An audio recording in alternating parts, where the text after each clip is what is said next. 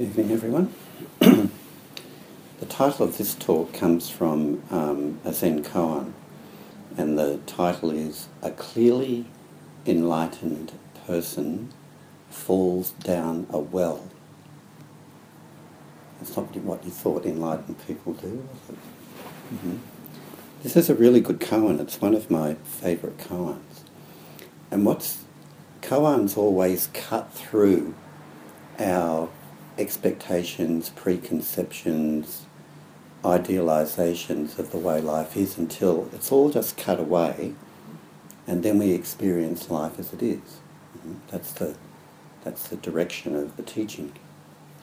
So this koan is just another device to cut through that idealization. But when we come to something like Dharma practice, we often come with certain aspirations, and they can be unexamined aspirations. And we have this so-called thing called enlightened, or the enlightened person, and we would like to become like that. Mm-hmm. There's some transformation that we're all looking for. But what actually is the nature of that transformation?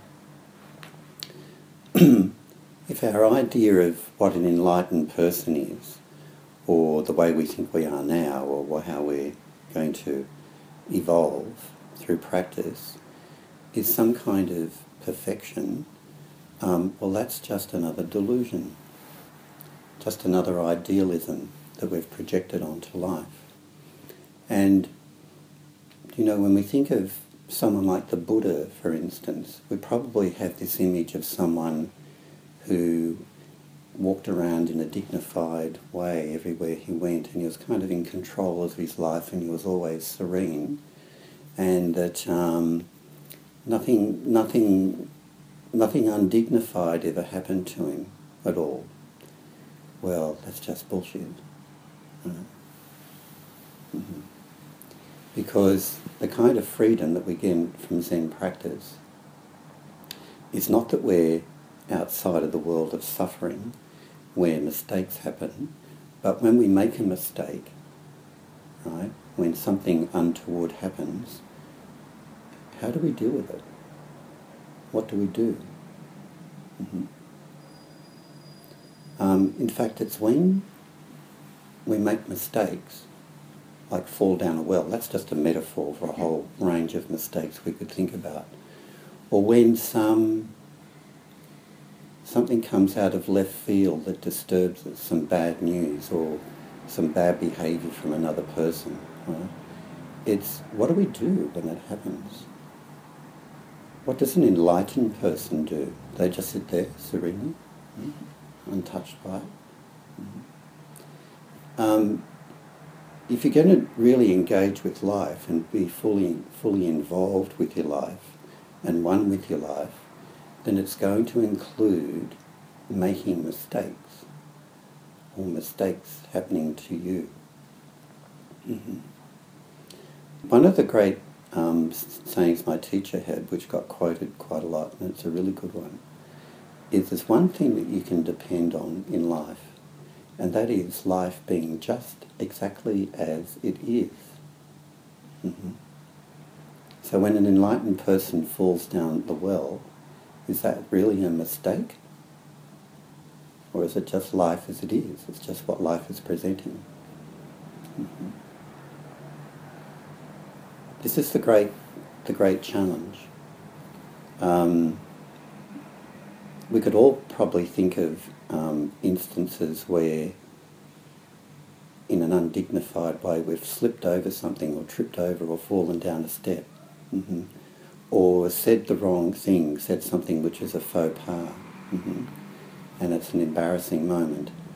So what do we do when that occurs? If we're really one with our experience, then we just embrace the mistake. And if there's embarrassment that comes with it, we just embrace the embarrassment. Or bad news comes, we just embrace the pain and the anguish that comes with it. Mm-hmm. To have some idea that you're going to reach some place of serenity where nothing's ever going to ruffle you anymore is really not really to fully understand the aspiration of Zen practice. This is a great koan to, like in any koan, it requires a response in the Daisan room. But it's a great koan, like all koans, to take into our everyday life. Mm-hmm. When is the next untoward, unpredictable thing going to happen in our lives? Zen practice is about recognising that everything comes under the law of impermanence and everything is insecure.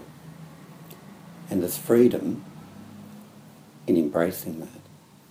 There's not freedom in trying to transcend it.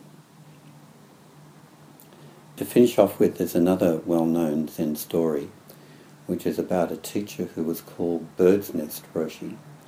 And he was called Bird's Nest Roshi because he lived in a tree, up in a tree.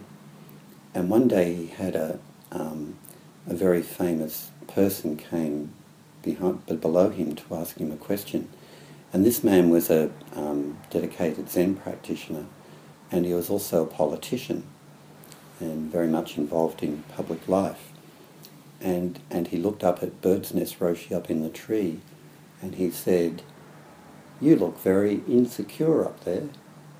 And Bird's Nest Roshi looked down at him on the ground and said, "You look very insecure down there."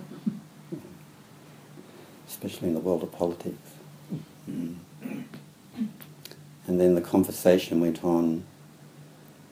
"Can you give me the man on the ground to Bird's Nest Roshi, "Can you give me a word of Zen?" And Bird's Nest Roshi said, "Always do good, never do evil, thus all the Buddhas taught." And the man down below said, "Well, a 3-year-old child could say that."